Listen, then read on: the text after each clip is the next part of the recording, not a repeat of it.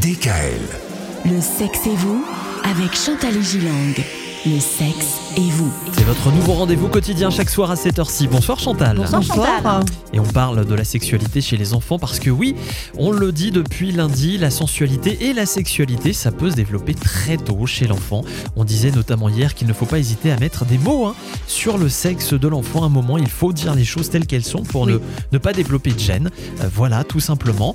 Et puis, euh, et puis ben, finalement, les enfants vont s'éveiller, on s'en rend compte assez rapidement, notamment quand on parle des enfants de, de à partir de 2 ans. Euh, là, il commence à, à y avoir une vraie prise de conscience. Oui, parce qu'ils s'intéressent davantage à d'autres choses à cet âge-là, entre 2 et 5 ans.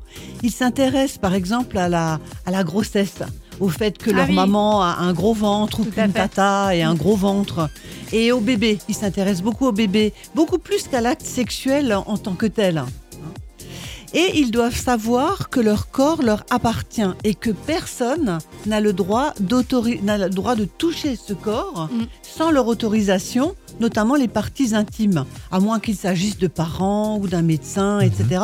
Et ça, c'est quelque chose qui doit rapidement être intégré dans l'éducation que font les parents.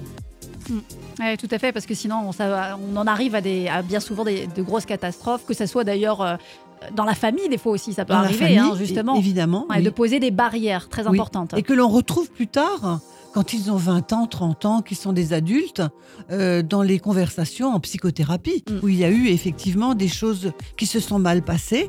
Les petits devraient savoir que leur corps est privé. Mm. Il est normal que eux aillent l'explorer, mais pas les autres personnes. Ouais. Hein, alors c'est également les 2 à 5 ans, c'est les pourquoi. Hein, les pourquoi, les comment. Et donc l'enfant développe une curiosité euh, par rapport aux différentes différences anatomiques entre les hommes et les femmes. Et là, c'est pareil, il faut répondre à ces questions, mais en fonction de son âge. Et bien souvent, on est surpris de se rendre compte que on a répondu et ça n'est pas la peine de développer parce qu'il n'a pas envie d'en savoir davantage. Hmm.